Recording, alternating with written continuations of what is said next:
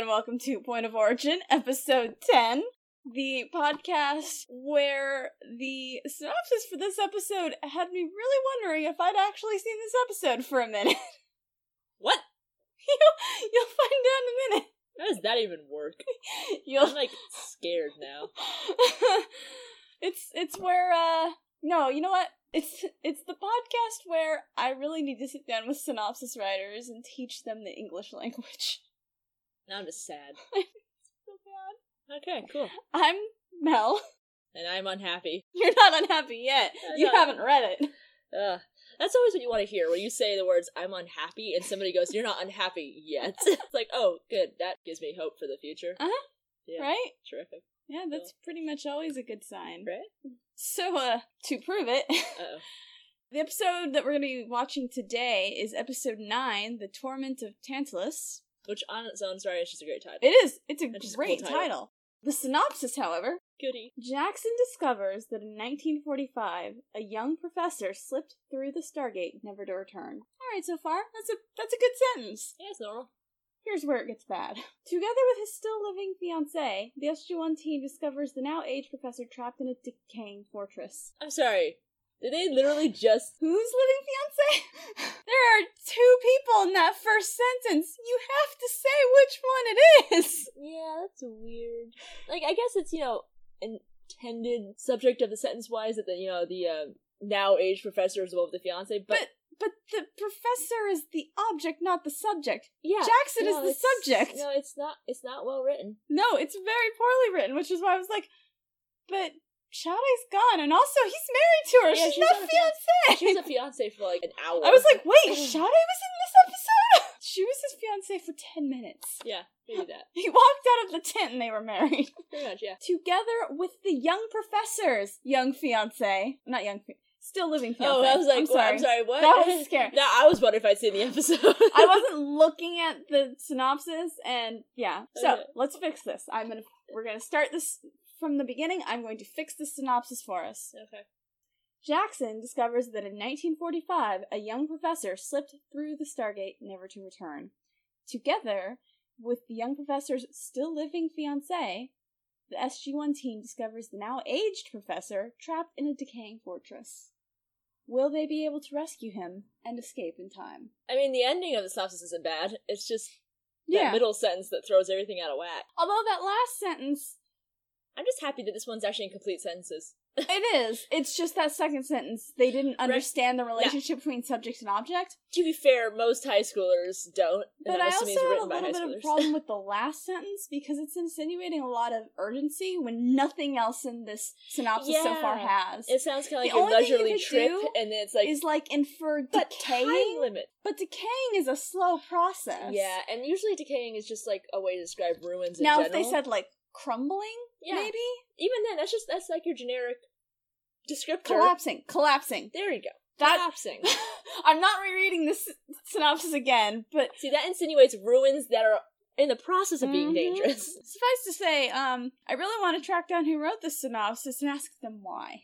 Yeah, I'm just again. I mean, it's it's Did they contract these out to high schoolers? Honestly, I'm confused. If you told me they did, I'd believe you. That's like my key. I've been. I'm going to edit this, obviously. Yeah. Right? So you know, there's a lot of key phrases that I've like tried. To weed out so that Weed we're not out. saying them seven right, times. and like help between us with like with the clicking thing that we do. Mhm. I've I've learned a lot about myself. I have learned that I say the phrase "If you told me, I would believe you." Far too often, but I don't have anything better to like that fits for that. You know, yeah. it actually kind of works. It's like that that thing that chick did years ago where she um spread that false uh fact about eating spiders in your sleep. Oh yeah, And yeah, it's one of those things where it sounds real enough that if you were told that without any factual checking, you'd believe it. So it's that's a phrase that for me really works because it's, I don't need to do any fact checking. If you told me this thing that sounds pretty believable, I'd believe it. Yeah, I think what happened was these shows originally aired on TV, and this was back in the era of those like online forums and the thing. There's still a thing, man. I know, but that was like all that you could do to communicate with fans back then. Ask Jeeves and forums. Yeah, forums. So these old. episodes aired, and then the Stargate team went on to those forums and said, "Hey, you watched last night's episode, right? Write a synopsis for it." What? Okay, this is gonna sound. This is gonna be a terrible sounding question. I need you to not judge me for it. But I know I was young when the internet became like widespread. When did search engines? When did this kind of like accessible internet stuff really become widespread? Was it in the nineties? Because I was young enough at that point that I don't remember. It just was always kind of a thing. I remember times before I could quote ask you know Jeeves or whatever, but I don't remember what year that was. God, um, It was before I left Oregon, so I had to be under ten. I know that much. But in the ni- late nineties, I would have been fairly young still. Mm-hmm. So I don't, I don't, mm, I don't know if I'm trustworthy I on don't memory. know. Like my young memory of using the computer, I had like set sites that I went to. Right, I went to bonus.com to play that skate. That's not skateboarding, uh, snowboarding game. Oh, I love that game. that when I finally beat that fucker, I was ecstatic. Yeah. Anyway, I went on that website. I went to Blue Mountain. Yeah, I the know. real one, not the, Yeah, not yeah, the yeah. porn site. Mm. But like, I don't know how we knew about them. Oh, I don't know. I, I just remember somebody telling me one day about this website called bonus.com. Yeah. Dude, I remember in middle school somebody coming up to me one day and my friend Scott went, Hey, there's this new website, it's called YouTube. And I went to it and I was like, This is not gonna last. I remember thinking that. That's phenomenal. But yeah, no, I just don't remember what time, like, you know, what year that widespread internet stuff was. I'm just wondering, like, if in 97 they were like, Yeah, guys, go on the forums and be like, Hey, guys, write these shitty synopses for That's us. That's the only explanation I can find for how bad some of these are. I mean, I'll take it. like I said, Mm. that first si- that first disc of synopsis were good, and then from that, it's just been like a downward spiral. Oh, yeah. They've all been so bad. But again, I'm just calling this one a slight improvement because this one has complete sense. it did, but they mixed up subject and object. Yeah, I have when it comes to this, I have the mentality of like a tenth grade English teacher where it's like, hey, they used proper punctuation. This is progress. Whereas me, my my uh, cutoff is the fact that I was just I wasn't doing that critical reading where you're actually paying attention to what you're reading. Right, you're skimming. yeah, I was skimming, and in skimming it, I was like, No, Daniel's Wrong. fiance? What? incorrect. My sir. brain immediately decided it was talking about Daniel. I mean, I don't blame you. It's it's not like from a It's skimming poor- point. it's incorrectly. your, your mind does latch onto the object versus the Mhm. subject. I like how we sound like we're literary uh, professors here, when in reality we Hey. just give a shit. Hey, listen, I took two AP classes.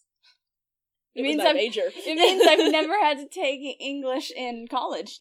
like how much we bitch about these synopses every time. They're so bad though. No, I, I'm not judging us for doing it. I'm just pointing out that it's funny. We could have like used the ones on Wiki because those are actually coherent. Or Yeah. IMDb. I like the uh, fandom ones actually. The ones on the Wikia written Aren't those by usually fans. longer though? Not really. No, I, you forget.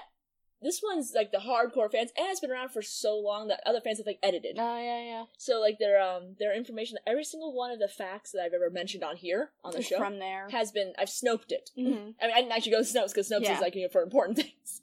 like this is important to us, but it's not important to life. Um, and I fact checked them in the sense that there's multiple sources that say the same thing. This is like, and some of them even have like, okay, we got this from a con video Mhm. or so on, or at the convention ourselves, you know. So all the facts are like actual fact facts as much as possible. If somebody got on my case about it, I'd be like, bitch, I went to five different places. They all said the same thing. How was I supposed to know? Like, I can't just interview these actors whenever I want to make Yeah. sure. So those things are really on point. The uh, synopses, like the, fu- the full length one, honestly, some of them are not bad. But the little top blurb, concise to the point, sums it all up perfectly. Oh, Kitty's coming out. I feel like at this point we've we've made a brand for ourselves, and it's reading bad synopsis. That could be our next podcast. Like years from now, just be, be like submitting us like shitty and like read them as dramatically as possible. A dramatic reading of. no, don't- try. Do not walk on my computer. It just makes me think of um, when I was in a club, and one of the days that we were meeting, the person in charge, who was actually a friend of mine at the time, uh, still is. I don't know why I said at the time. I mean, I know you. Um, but uh, she came up with this project where she wrote her own synopses for various well-known series nice, that's pretty cool. and made them either sound really good or really bad and like asked would you um sell this you know if you were on the editor production side would you sign off on this and wh- i remember the one i distinctly remember everyone saying no to she revealed was the bible I really need to meet this friend of yours. she's so great I really need to meet this person. she just she just made a point of the fact that synopses are that important like they can really fair, make they are. like they can make a horrible book sound really intriguing and they can make something that's in every freaking hotel in the country sound like utter garbage. I mean, no, synopses actually really are important. It's like um, whenever I wa- rewatch like any of the Star Trek shows, uh, I have this rule for uh, DS9 on Netflix. Yeah. I'm I'm not allowed to read the synopses because if I just go off the synopsis, I will skip like entire seasons Oh, of DS9. I've done it. I'm like, but then I've, I did an experiment once where I went back to the beginning. I went to my first like few favorite episodes, and then right around the time where I start paying attention to the synopsis, I just said play, covered my eyes, press play. Because again, I've seen the show. I love this Yeah. show. I shouldn't be thinking, oh, this is crap, this is crap, this is crap. And all the episodes were way, tons, all magnitudes better than the synopsis made them sound. And it's because they try to cram an entire summary into like one sentence, Oh, God, basically, per episode. Which I get, you kind of Yeah, like, hmm, yeah, yeah. I get that, but synopses? Synopses. I think it's synopses. Yeah, it just I doesn't sound right. Well, what's funny about you saying that is that's pretty much been my experience for watching season one of Stargate. Because, like, getting into it, I was like, yeah, we just kind of have to get through season one. And so far, there's only been two episodes I have not enjoyed. See? Two out of. We're on episode nine now. Now, I was just looking on here. Um, season one doesn't have a lot of special features. Mhm. Uh, the disc we just finished has a special feature called Cast and Crew Featurette. Ooh, we should watch that later. We should. Yeah, I'm down. But yeah, this synopsis was uh less than desirable. Troy. You're gonna lose your watching privileges if you keep rubbing your face on everything. That's her job as a cat. I mean, you've seen her rub her face on my tablet. She aggressively face smashes it. Like you hear her teeth clicking against it. She is Yeah. like, anyway, yeah. So yeah, um, we're gonna go ahead and go watch episode nine. We might see, like, we'll see if like cast and crew feature. It might be like five minute kind of. Yeah, if it's if it's short, we'll watch we that might we might swing back. that first, especially since it's already in the disc player. Uh, we're definitely gonna go watch the Torment of Tantalus, and we'll be back. Cool.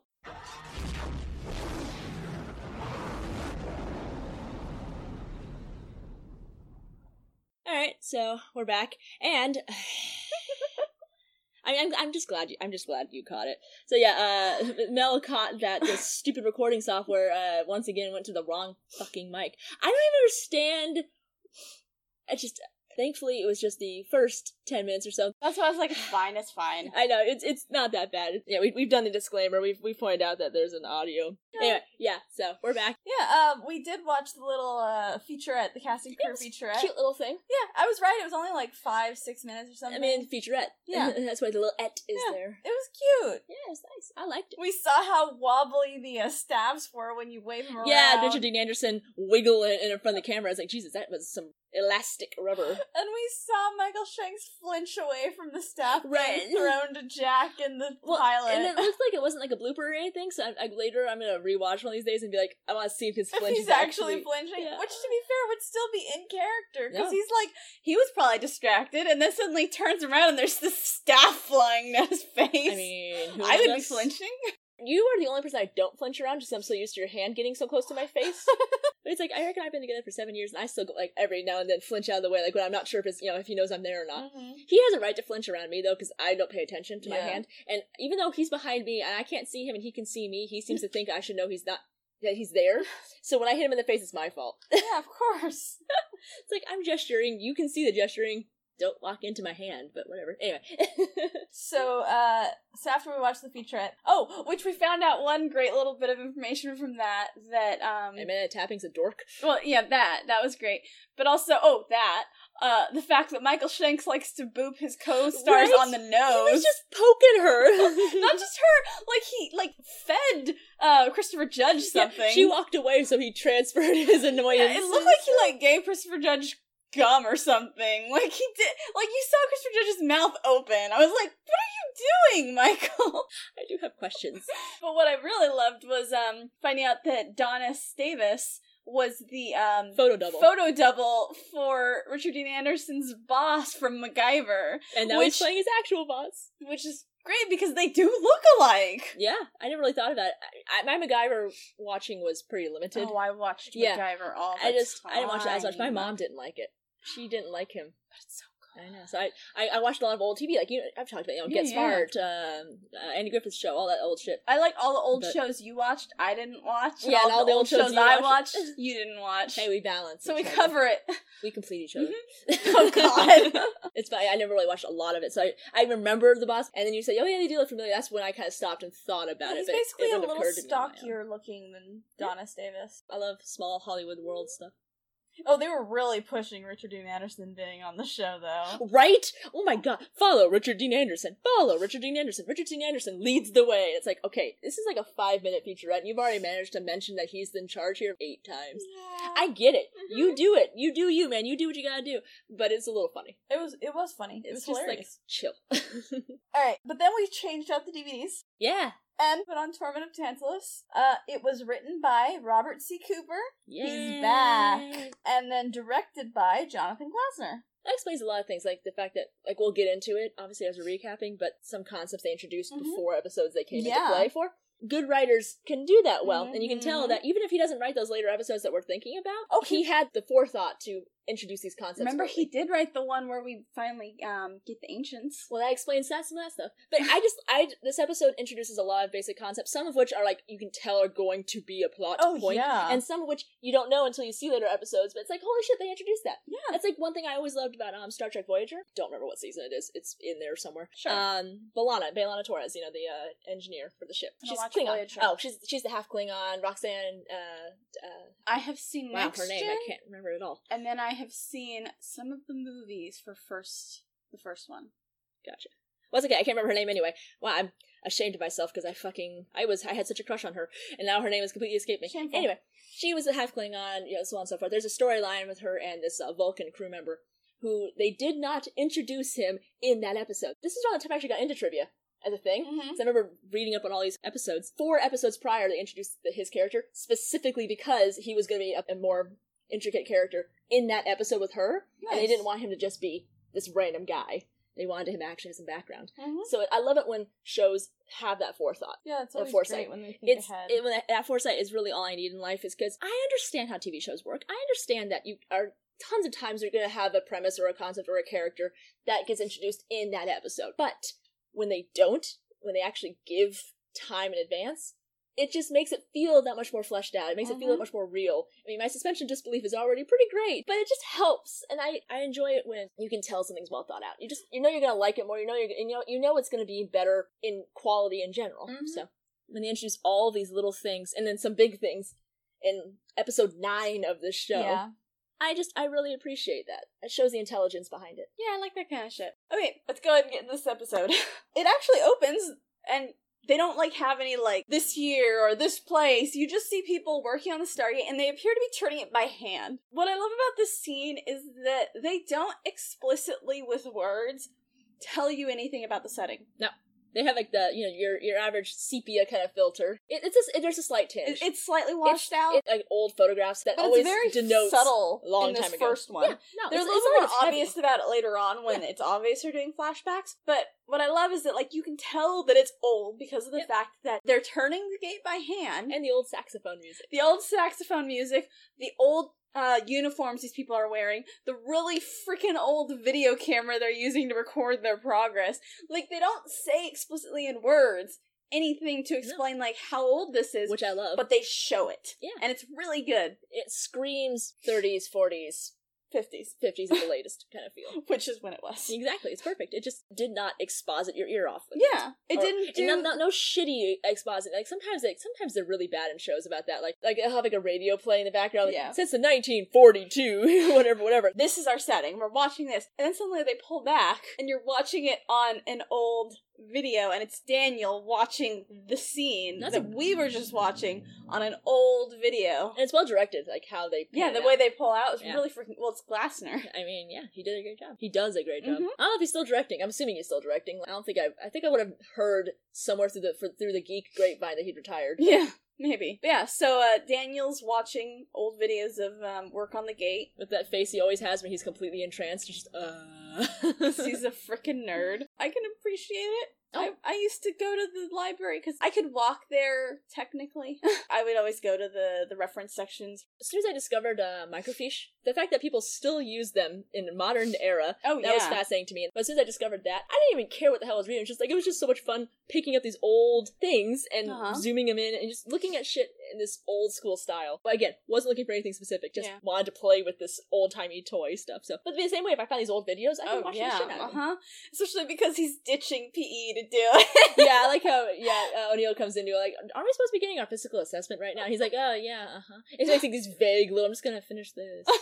Trails off. and then go home without not- anyone and- catching oh, me. No. How sad that I missed it.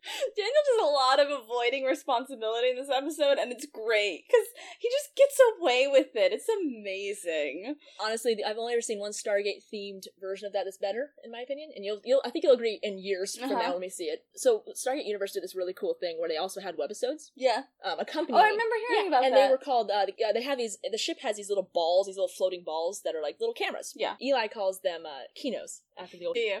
And so they're floating around, and so um, they would have recordings on their website that were from the actual perspective and That's everything. awesome. And one of them was, uh, it's Eli and a bunch of all the, basically all the scientists, Mm-hmm. and they're all on this table somewhere on the ship, and they're watching on Eli's phone uh, an episode of South Park. and then Matt, the young military type, he runs in, he's like, guys, come on, we're supposed to be doing laps. Come on, let's go, let's go, let's go. And they're like, yeah, yeah, so we'll be right behind. He's like, okay, cool, we got like four more to go. And he runs off, and then they wait till he's gone. And they go back to his phone, and he presses play again, in the scene that they were just watching plays again, they all start laughing their ass off, and Eli's like, I told you, it's classic. Oh but they're avoiding doing God. laughs by watching South Park on his phone. oh my god. And it's like, and Nerds are great. I Right? love, especially when they manage to fool the dumb jocks.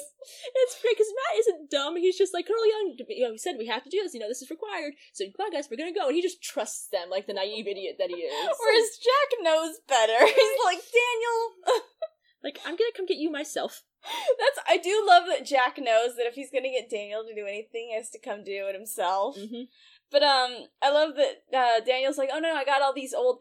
Daniel calls it the Pentagon declassified that these me off. That annoys me. but Daniel doesn't know jack shit about the military because. 20 minutes later, Hammond explicitly says that these files Are are classified, classified, which is hilarious, and we'll get into why Yeah. later. But But, I- I had to- I what had it to had to be is someone who worked in like the archives, like stumbled across them while they were cleaning or something, and went, "Hey, this has been reopened. We should probably send them this. They might want it." Right? No, I, I like. or just like get it out of their archives. No, like that- this, I have tripped over this box every week for it's years. probably that one. Get this out of here. Yep.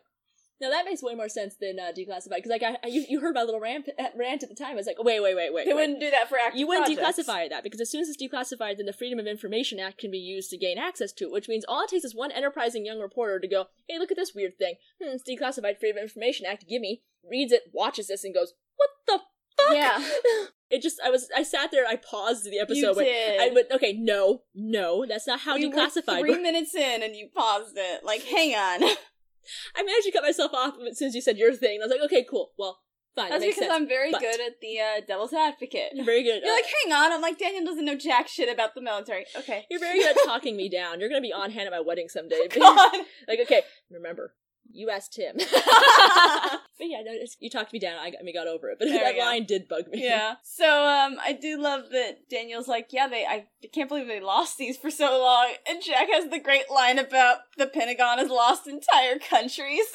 I know it's pretty cute that Daniel's like surprised that there's like no notes with it but then the Black stuff. Ops colonel's like, yeah, the Pentagon's lost entire countries. It's like the Pentagon's lost shit on purpose. yeah, I'm pretty sure that's what he meant. like I know MK Ultra was CIA, and I'm not entirely sure how much Hmm. how strong the link is between CIA and Pentagon, but I feel like those MK Ultra files were probably somewhere around the Pentagon when they Oh, yeah, were destroyed. certainly.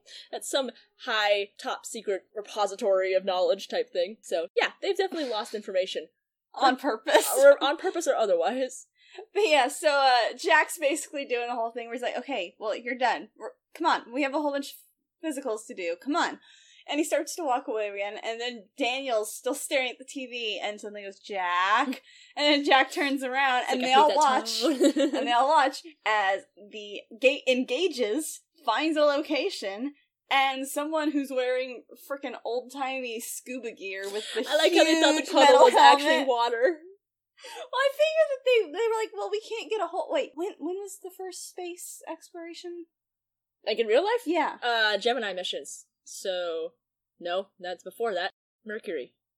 The Mercury program. It was the 50s. Late 50s. We were launching the V2 rockets in 51. Which was basically our first step. There you go. We didn't start doing shit until 46. Yeah, yeah. It's- So, well, here's the thing.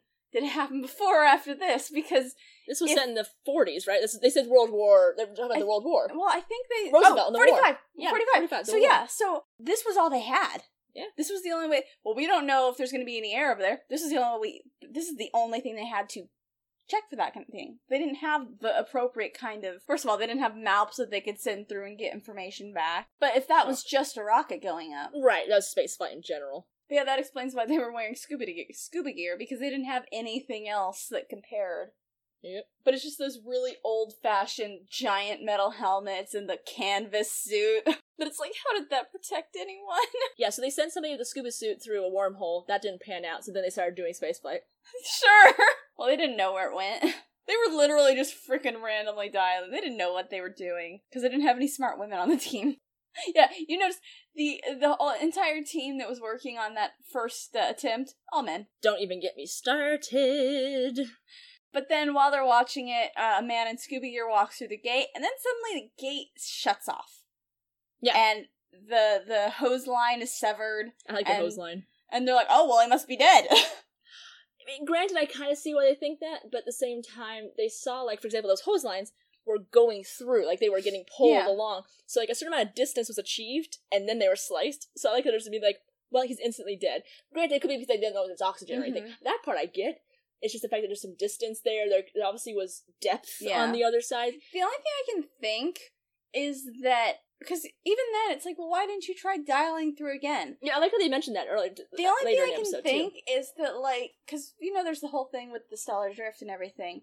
Maybe, like, at first you're like, oh, well, the gate cut out because they didn't have enough power to maintain it. I think it cut because it maybe that was through. the ex- well i was gonna well no because it it stay 'cause even when someone goes through it doesn't immediately cut That's off the thing. Speaking of forums, way back when, I remember getting into this with somebody, Mhm. and I was, ironically, one of the few things I'm more forgiving about is through all three shows, through, hell, just pick one show, it is extremely inconsistent when the gate shuts off. Like, it can, it can be held open for 38 minutes, Yeah. we know that.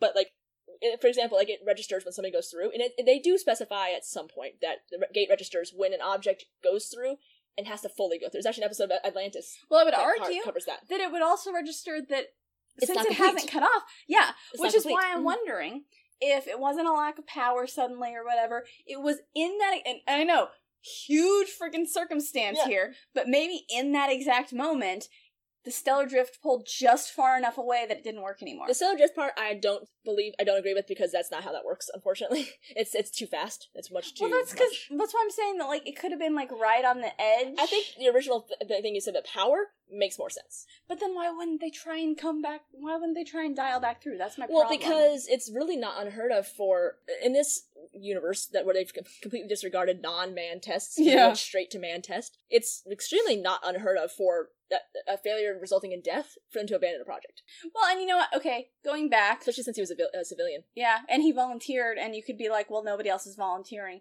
And also, when you think back to um, the Stargate movie, how they were going through with the thought that this was a suicide mission. Yeah. So, okay, Yeah. I'll accept them The- just throwing away yeah, human no, life the, the without stellar, trying to get the them stellar back. drift part because the thing about wormhole physics, and this is for anybody listening. I'm not. I'm not going to say I'm like a fucking physicist, but I definitely know a shit ton about about wormhole physics.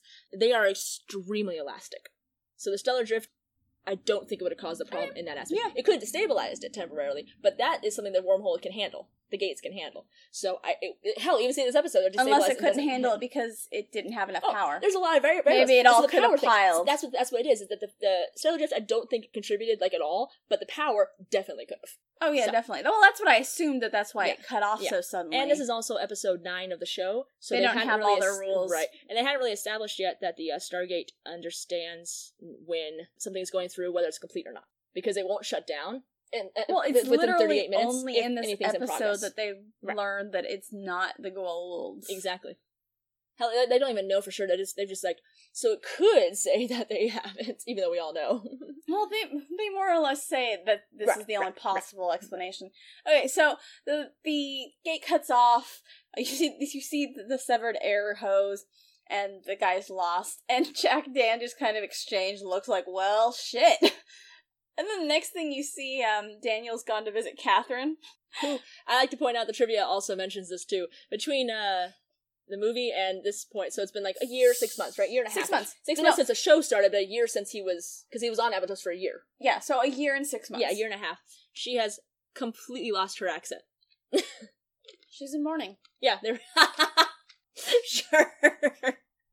Why not? When in mourning, adopt a new accent. Well, you know, some people cut their hair, change their clothes. I'll take it. Uh, but yeah, so he goes to visit her, um, and nobody told her that he came back. God, the, Which is the, the, Wild, because they had to reclassify him as alive. Because he was registered dead. Yeah. They had to change him to living, which I love how often they have to do that for Daniel first off. Right. But they had to change him to living and still didn't have the fucking consideration to tell this woman, the person who brought him onto the project, The person in who the ran the project. place, The person who ran the project. and who brought mm. him specifically onto the project, mm-hmm. didn't give a shit enough to tell her. That's the theme of this episode: is people not telling Catherine. But I do love that she calls him out on also not coming oh, yeah. to see her because, like, no one. Well, actually, no. He says that they said he couldn't. Who gives a shit? He, he Yeah, brought exactly, with him a because- lockbox yes! full of classified materials to show her. he doesn't give a shit about the rules. Okay, so um, I love that. Um, He undermined his own argument. I do love that we cut back to the mountain at this point, and you find out that Hammond's looking for for Daniel. Yeah, he was because supposed to be he's briefing SG4. briefing SG4, and Jack's just looking through all the old Pentagon files and going, hmm, "Haven't seen him." it's like, yes, you have. I just love that Daniel keeps ditching responsibility and doesn't get in trouble for it at all. In, in a way, neither does Jack because you can see him just nonchalantly Yes! going through these files. Like, what? No, nothing. I didn't lose him. What? he didn't even look at Hammond when Hammond came in. He's like, "No, haven't seen him." No, I don't know. Rand. I'm just. I'm just. And reading you these see Hammond getting kind of frustrated with them before he walks Especially out since again. he's looking at Jack reading materials that you know Jack doesn't like to read that shit for fun. So he's like, "You're definitely up to something." Yeah. But then I love that um it goes back and Catherine's chewing Daniel out for not telling her uh, about being back and being back on the project and everything. And he tries to be like, oh well, they said I can't, blah blah blah blah. And she's like, what? So you're military now? And he gets the most offended look. so offended. I'd be offended. I mean, I'm not like my parents and like super anti-military, but even I'd be a little offended if he called me that. I'd be like, "Screw you." he you!" looked so mad. It was so funny. But this is when you find out that it's been six months since he um since the project went back since he came back. So it's been six months and ten episodes. What I love- nine episodes. Yeah, what I love is that um the uh, trivia actually points out that this play therefore places this episode in August, as Children of the Gods took place in February. Nice. Someone did the work on that. That's amazing. I love that. Mhm. Um and uh then while he's telling her about um oh he's telling her that he found like old files on like Right. the, oh he's chewing her out now for not mentioning for not mentioning that they already did old experiments and they do another really good transition where she looks off to the side of her um, room Mhm. and the camera follows her eye and as it pans it, it goes to the flashback Yeah. where she's like massaging her fiance's shoulders they're- while he's talking. He's uh they're both laying rest- down yeah, and she's kind, cuddling she- she's doing like that like light like barely massaging shoulders kind of thing but they're like talking about powering up the gate which and I thought I had a I, had a thought about that was um we both were kind of wondering I kind of I kind of dismissed it at the same time as I was kind of like why do they even how do they even think about the question of how do they even think to run power through the gate which then we you know you, like, they did tests on it, so conductivity. they probably noticed that it was made out of conductive Yeah. materials so I guess that makes sense yeah but it's still interesting that they went with conductive materials lots of things are made out of conductive materials doesn't mean you run power through it well i mean there's clearly a lot of writing on it and it's got like those moving Right. wheels It doesn't move yet Yeah. It- it's not outside the realm of, of thought. It just it does amuse me that yeah. No absolutely. Well you know that like because she was like what 10 when they first found the gate? Oh yeah she was and kid, now yeah. she's 21 so they've had that gate and they've been working on it for like a decade already. Oh yeah. But I just um I do love like as they're talking about she's mentioning what like why they were doing experiments is talking about you know they were she mentioned Roosevelt You know, they were looking for things during the war which Yeah. that makes sense the war effort they were always looking Mhm. for you know poten- potential weapons potential anything and just like how she goes he mentions that President Franklin D Roosevelt was like uh, quote like that curious and I, I actually didn't notice my Wikipedia did afterwards um apparently Re- Roosevelt was kind of known for his uh, penchant for treasure hunting. That's Apparently he was a great. treasure hunter, so it was So really it actually curious. works really well Yeah, for that. He liked exploring and seeing, learning new things like that. So I love that they actually took that effort to be like, yeah, he'd be the president to be doing this honestly, under. America history, American history tends to have a bit of a love affair with Roosevelt. Makes sense. Yeah. You know? No, it's fair. Roosevelts, both of them. We, Yeah, we, we kind of love the Roosevelts in Yeah. general, but I just I found it fun that they had that little Mhm. bit, that little. No, it's excellent. she's talking about that. But yeah, then they do the flashback and Yeah, so they're in the flashback and uh, they're talking about like, oh, he's like, oh, we got it to turn on for a minute, but then not even a minute, like for a second, but then it like shut off again. and it's all shaky. It yeah, shaky. shaky. And then she's like, "Well, did you try a direct current?" And he's like, "Oh no, alternating." She's like, "You should try direct current because blah blah blah blah." But I love that like right before she makes that suggestion, he kind of laughed off her like trying to Ugh. contribute. And then the moment she makes that, he's like, "Oh!" And you can see in his face like this is Paul McGillion, Paul McGillion, by the way. I love this him. is this is her young fiance, is Paul McGillion, and you can see the moment she makes that comment about direct current. Try that. You can see that he kind of goes, "Oh, I shouldn't have laughed at you." like he doesn't say it, but it's in his face in that moment. It's safe to assume that he back their relationship started because he wanted a woman who was intelligent. Uh-huh. It's safe to assume that they have lots of conversations like this. Mhm. And it's safe to assume that this isn't the first time she's had a good idea. Yeah, And I love how, despite all this evidence, he consistently yeah, does not treat her as an equal or respect with the respect she deserves. Like her father's one thing. yeah, Parents in general don't t- tend to treat their children with respect. This guy's just, and he's obviously kind of classified in this episode with this brief glimpses that he's kind of like men of his generation at that Yeah. point. Where it's, Oh, he definitely it's not excusable, but he definitely does not treat her like a person. Oh boy, oh boy, the forties. Yay! Um, but it's one thing when you're when your stereotype of a father treats you like that, Yeah. but when your boyfriend fiance who clearly has to be aware of your intellect both acknowledges it and then completely disregards it at whim. Frustrating. Ugh, the fact that she like probably put up with him just because of like, well, this is the best she was gonna Oh God, get. yeah. And the way that she was, you saw how graceful she was in those Oh, flashbacks. yes, she just puts uh-huh. up with that shit in a way that I can. Well, when you when we see the father that raised her, know, she had to be graceful to put I up with that shit. I- honestly, it's kind of how I imagine my grandmother must have been at that time because she is firecracker, Mhm. scary little firecracker that you, you don't know she's a firecracker until you say something that pisses her off, and it's like, oh shit, grandma. nice. Uh, my mother, of course, I, I mentioned her a few times. Yeah. Um, she, well, all of her problems. I actually very much love how she gets when people disrespect Mm-hmm. her, and I like, think I get that from her. Not just because I'm a woman, but just because, like, fuck that, don't disrespect me. I'm Yeah. a person. Mhm. You know, you can call me, you can say I'm wrong. You don't need to be a dick about Yeah. it.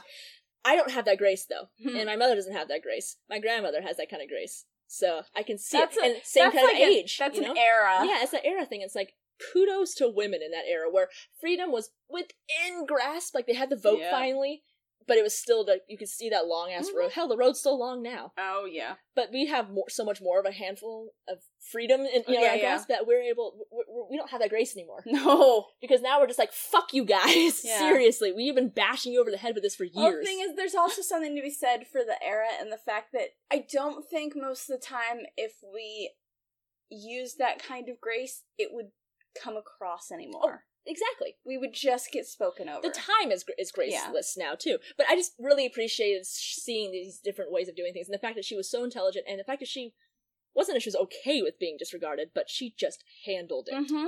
And those flashbacks, as short as they are, really frame Yeah. that, and it's just greater proof that this episode's just really good. But yeah, and then we come back to the present, and Daniel is showing her the tape that he was watching in the mountain. And I love this because he literally just. At first, we're like, he just took a classified video out of the mountain. I know Nobody like, stopped him. Probably wasn't that noticeable. And then we noticed when the camera panned it back a little bit, no, he had the entire lockbox Yeah. of classified information. Well, because he's talking about this stuff with her, and then when they come back to the present, mm. he mentions, "Oh, well, I shouldn't have even showed you this," and then he pulls out the tape from the lockbox. So it's like, "Oh my god, dude!" he just he brought her the. It's like how did these guards just? I think like, they're so okay, used to him. Bye, Daniel. These are the same guards who, you know, I bet somewhere in that complex is that guard he stole that newspaper from. Yes, and oh then God, came I back and hope went, so. Can I borrow this? I hope so. So, I mean, like he comes back from Abydos six, uh, you know, after a year. And then six And then, like- months of this crap. No, no, I'm just imagining like after Jack fetches him back from Abydos after a year, and like like they have to repopulate SGC, and that guy comes back, and then Daniel just like one day on his way to like the the cafeteria or whatever, just runs into him and goes, "Oh, oh hey." And the guy probably has a newspaper with him and kind of goes, No. no, and like hides Pulls it it. to his chest. I had the same thought, just like, Yes. like, he's, he's like, oh, hey, I remember you. Oh, hi, Dr. Jackson. As he curls in on his newspaper. This is mine. No, you cannot borrow. I just love that apparently the guards just let him walk out of the mountain. Honestly, they're probably just so done with him. Lockbox. They're probably just so done with him. Lockbox. Hell, if they said anything, he probably sneezes on him. I was gonna say if they say if they try to be like, now Dr. Jackson, should you have that out? He's like, oh, it's just got files about blah blah, blah and just like talks and talks and talks about nothing until they're like, I, I don't remember my own name. Go, go. And whenever enterprising young newbie tries, and they're all like, "Guy, don't do, don't do, Don't. it, don't do it," and he's like, "No, I, I need to know." And he's like, "Okay, okay." Half an hour later, and then sneezes on him. He's like, "Never mind, we're good." And everyone's like, "We told you," and now you're infected. Daniel just gets to do whatever the hell he Yep. wants in this mountain. yep. It's Wait. phenomenal. I just like my next note here is about um how they go that leaf about being destinations. Oh yeah, that's the next flashback, but I'll wait. yeah, that's the next just- flashback. Um, But yeah, so the lockbox. but we find out that um that the man who went through was Catherine's fiance. because of course it was. Yeah, Because when the world's this small, apparently it gets even smaller. I mean, it's not like it's. I mean, hell, uh, Disney passed his company Hmm. not to his children because it was daughters and women can't handle anything. No. Um, it was to his daughter's husband. oh That he passed the reins of his company to, because you know, I'm not even gonna get into that. But it's really not unheard of for Uh-huh. um. Some people will just get with the daughters just so they can get into that position of power, and some, like um, right now with the the presidency, uh, uh, Ivanka's husband, Oh, completely um, unqualified. He probably wouldn't have gone into politics on his own. Ken Light. I was gonna say Jared Kushner, but yeah. That's his name now. Anyway, um, you know, it's like completely unqualified for the positions he has in the. in the- Yeah. but it's, that thing where it's like You mean he's nepotism. not qualified Yeah, to nepotism, that's what I'm looking for. peace in the Middle East? He's not qualified to speak about it.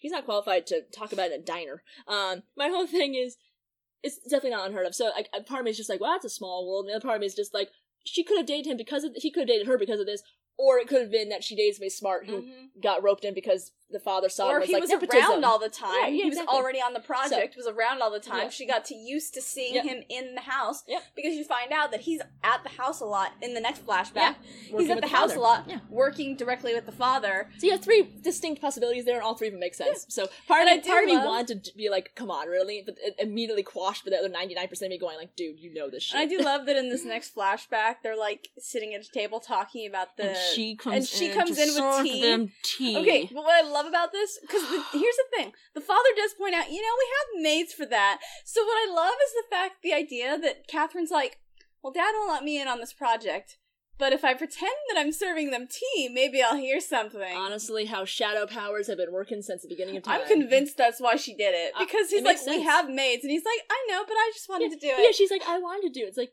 you're either extremely down to earth, which I will take, or you're also. Sneaking some business. I also just remembered. I just realized it wasn't just between the movie and now that she lost her accent. She didn't have the accent in the flashback either. no. but she has it in the movie, so she gains an American accent. You're, right. Then he dies, so she goes back to Yep. Swedish. I told you. And then Every time reason, someone she cares about dies, she changes accents. Uh, again. Why not? It makes as much sense as anything. But yeah, they do that flashback, and they're talking about um all the symbols on the gate. Yeah. And young Paul McGillion Makes the biggest I don't think that this. I think of the year. destinations, and it's like we're both just like we looked at each other, but that's such a fucking leap. And you have no evidence well, to go off of. His that. his reason for making this assumption is there's so many possible combinations. Yeah, that's what locks are for. I, I know. So you ever heard of cryptex? I mean, Jesus. It's like Daniel coming up with the idea that this is a way to find a location makes sense because he translated the cartouche and also he figured out that those symbols were constellations. yeah, they didn't know that at all. They had No. nothing to The go fact that the on inner to ring think it was moves, locations. That's as much evidence as a decoder ring Yeah. than anything else. It's like such a fucking leap. It was it was ridiculous. No. Just it's no. I I would say it's the most egregious part of this episode. The only part of that that kinda I can like it's still a leap. The only part of me that makes it kind of like understandable is this is around obviously this is forty five, right? So this is um peak Einstein physics. Mhm. And what else is Einstein known for besides E E equals MC squared? Einstein Rosen bridge. Fair. Wormholes. I was about to say, well, maybe they took um the translation of Stairway to Heaven to mean a location, but but in the movie, it's insinuated that the current team are the first people to translate that cartouche. And it was even wrong. like they with. didn't even try and translate the cartouche until the 90s? What? Yeah. No, I mean I get retconning as much as the next person, but this takes way too much. It, It's wild. this does not follow Occam's razor even a little bit. They make so many The assumptions. thing is, they could have been randomly, pu- you know, dialing those things, not knowing they're going to go to a location. But then you have this freaking thing come up, and like maybe they like s- stick a long pole through, nothing comes out the other side, and they're like, "Huh, this looks like it goes somewhere." You don't have to go into it planning to go somewhere. You can go into it being like, "Oh, let's try and solve this cryptex," and then it's like, "Oh, hey, this goes somewhere. Let's go through."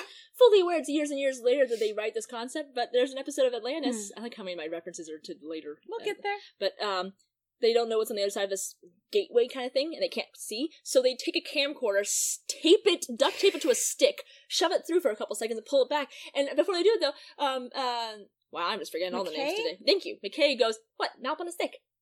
And then i look at him he's like what? Now up on a stick it's funny.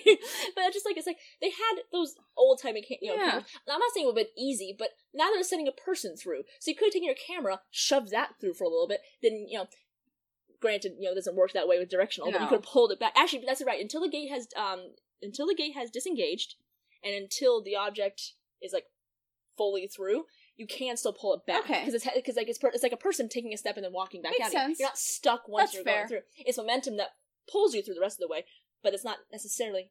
Anyway, I'll so they could yeah they could have pushed it through, pulled it back, but no, they went right to man testing.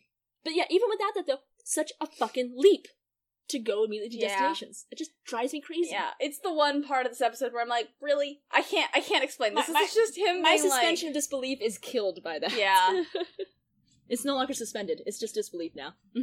Maybe he's just always wanted to travel to. Maybe he was a sci-fi nerd, so he's just hoping it does Yeah. this. Yeah. I don't know. But yeah, and then the way they're just talking and pretending she's like not even fucking there, like just so goddamn arrogant. They're Well, just- you notice they stop talking about the science the moment she enters the room. it's almost as if they know that she'd pick up on Uh stuff. huh. So they, they treat her like a woman and like a smart person at the same time. It's like you don't get to have your cake and be sexist to it as well, okay? but yeah, um, so then that flashback is over. I love the next scene. Daniel's not content just to smuggle confidential information out of the mountain. Now he smuggles Catherine into the mountain. At least at How one point she had that clearance. work? He just walks up to the gates with her in his arm, like arm in arm. It's like, hey guys, Honestly, you know? Daniel, what? Who the fuck is that? "Uh, Don't worry, she's with me. Here's the thing. Honestly, you know what? You know what it really could be. I, I could totally see this happening. Is she used to have clearance, right? Like she used to be able to go into there. How much you want to bet they just never actually took away her clearance? So he's like, "Oh, pull up her file," and it just said Or they just like flash an expired one. Like, oh no, it's fine, she's fine. I mean, Let me, well, let me look at it. No, she's fine, she's fine. there's there's times where, like people aren't just if if if, if there's no reason to. Sometimes people Like it got don't get- disbanded. yeah, some people just don't officially get declassified. Not declassified. Um um. I was it decertified. I don't remember the hell the word Sure, is. Sure. Declearanced. sure, sure. stripped of clearance. There we go. So it could have been that. Uh, Honestly, it's, that's that's what makes the most sense to me is like like an expired badge, something. Yeah. Like she was on file once, so it's, it's not a just stretch. so funny that he just spends this entire episode being like, I don't like that rule. I'm gonna break it. Yep, that's Daniel in a nutcracker. Yeah, I know. In a nutcracker. in a nutcracker. In a nutshell. He gets her He in. smuggles her in. Smuggles in the eighty-year-old lady. Yes. Um, they have a conference with Hammond where they're basically like, hey, uh, someone got through in the 40s, and we know where they dialed. We can try and get them back. And Daniel's like the first one to present this, and then like literally every other member of the team makes some sort of argument for why this should happen. Because they all love Catherine. It's because she's there. and They all greet her so happily. Yeah. Oh Teal, god, yeah. even he's respectful as shit. Yeah, mm-hmm. I, I do love that the moment Jack sees Catherine, he just comes up and hugs her. I know she's like Jack, and then Sam comes in. She goes, and I love how she calls her Samantha. Samantha. and not like in a stupid way, but in a just respectful Mm-hmm. lady to lady kind Yep. of way. The only time people like I don't like the word lady perspective because that's a little sexist in and of Yeah, itself. yeah. But for a lady, for a woman like her from that time period with She's the grace and everything, that is a lady, Mhm. and she embodies that. So she is being a lady speaking to a woman she respects as well. Yep. So Samantha, like even Samantha's dad doesn't call her Samantha. No. Like sometimes, but only when he's pissed. So I just I do love all the all agreeers. And then yeah, like he proposes the idea, and of course Hammond's like no, and they're all like but. Well, no, no, he doesn't even say no. He's just mad at Daniel for sneaking Catherine in. He's just pissed at that first. Yeah, thing. he's he's still busy chewing. he's on Daniel he's out. on issue number one. he's still pissed at Daniel bringing Catherine in, and Daniel's already like, okay, but we need to go, blah blah blah blah. And then everyone else comes in with blah blah blah, and then at the end of it, he's like, yeah, I know. I agreed with Daniel from the beginning. We're sending a team through to get him. I was just mad because he ditched his early morning meeting with SG4. I had to give the briefing myself. It was miserable. yeah, no one was happy. Okay. I just love how often this happens so often in this show where Daniel says he wants something or he thinks that something should exist within SGC or just Daniel wants something Daniel wants is like the best and he's ready to fight for it. Halfway through his argument, Hammond goes, Dr. Jackson, I agree with you. He's in his head. He's still working at that you know university where no one's paying attention. Uh-huh, oh god. He's just so used to being disregarded. Also West. Yeah, well, yeah, but yeah, yep. every single time. Has he actually like full on denied Daniel anything yet? Not really. No. Like the first two episodes he was still getting used to Daniel, so he was still pretty mad at him. But even then when he was like Plus, Daniel was like off his rocker a little. Oh, he yeah, was, yeah. He was just firing. But even then right. when he was like, You don't have any any um foot to stand on here, blah blah blah Daniel still argued his way onto the team to go look for the people who were stolen from from Abydos. So even when he was genuinely mad at Daniel, Daniel gets what he wants every time, and it's just so funny because every time they're not ready for it. Even the team was like ready to argue for this, and then Ham's like, "Guys, I I agreed with Daniel on his first point. You didn't have to keep making the point. We're Yep. sending a team through." It's like when Troy des- des- decides she's gonna be on your lap, and you're not really fighting her, but then she gets on there, she looks at you all smug, like I knew I'd get here, and you're like, "Bitch, I was never telling you you couldn't be, but okay, sure, act like you defeated me." Yeah. But then um, after he says we're we're sending a team through, Catherine goes, "And I'm coming with you." that's where that's where Daniel gets it from, honestly. It is. Oh my. she is his soul mama. Yeah. God, that that impetus. That's just her. Whoever holds the uh, medallion There we go. The- the- Holds the- the, power, holds the power. He was imbued with it for a while, and it's still in him now. yep. Especially because Hey, it was it was for Ra, the fire, the sun, the power of the sun well, no, is in his veins. he- he's imbued with her power from wearing her necklace, and then he was made the spiritual leader of Abydos. So it just sort of s- focused in on him like the a best- conductor. He's the best kind of uh authority figure though too, because he doesn't really seek it out and he doesn't act like a total Oh, uh, no. arrogant dick. Like he's a little arrogant in the sense that he always just kind of assumes he's gonna get his way, but that's more just like child like. well, that's not even he's assuming he's going to get his way. He just refuses to accept anything else. That's more he's like a not assuming he's going to Yeah. get his way. What he assumes is he's going to have to fight for his way. Right. Every time he assumes he's going to have to fight Right. for it. With But he also the decides that he's I'm gonna get not going to stop fighting until I get what I want. I will annoy them until they do it. Yeah. or if I have to, I'll sneeze on them. I mean, honestly.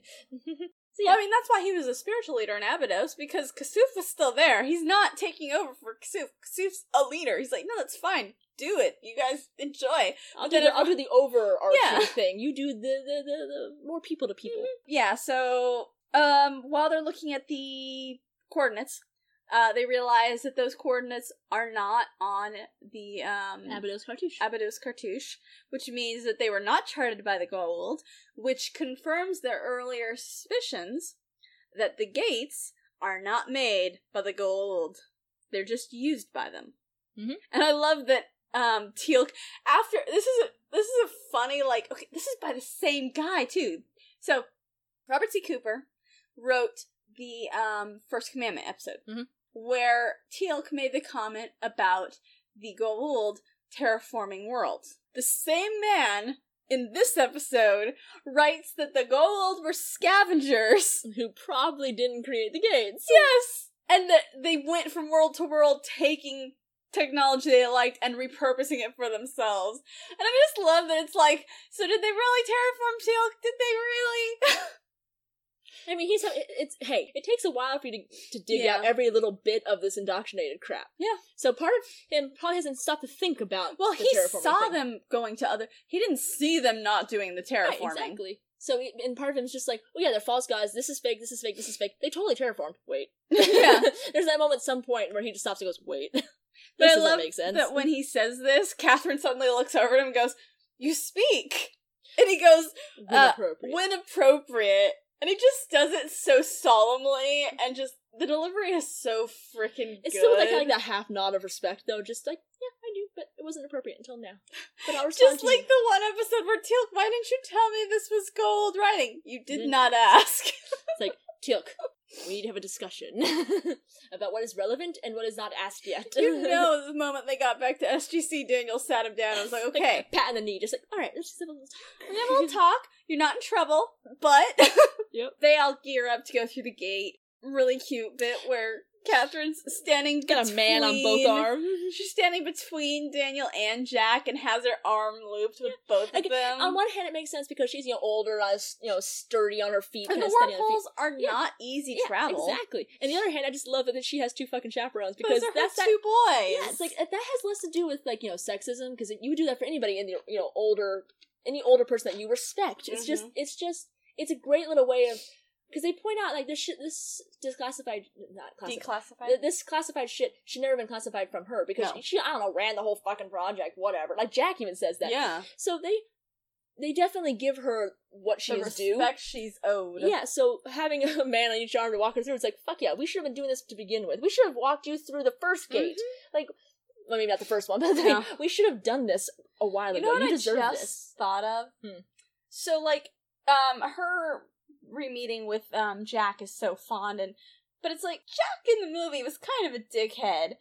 I'm assuming they got closer after yeah, I was about back. to say, I was like, well, Jack knew Daniel wasn't dead. Mhm. They both had a fondness for Well, him no, she end. also knew. So they were sharing the fact that well, Daniel decided to stay. Right. So they probably started hanging out yeah. simply to talk about Daniel because that was their connecting force, and they were the only two. Well, Kowalski. Plus, he gets into astronomy. Remember? I bet he every now and then Yeah. came around. I bet she gave him like fun facts or helped him out with it. So like, that. I didn't even think about that until right now. But I'm like, oh, they got to know each other and got fond of each other after. Yeah. So it's only been in like the last um year that they really got close to each other. six months.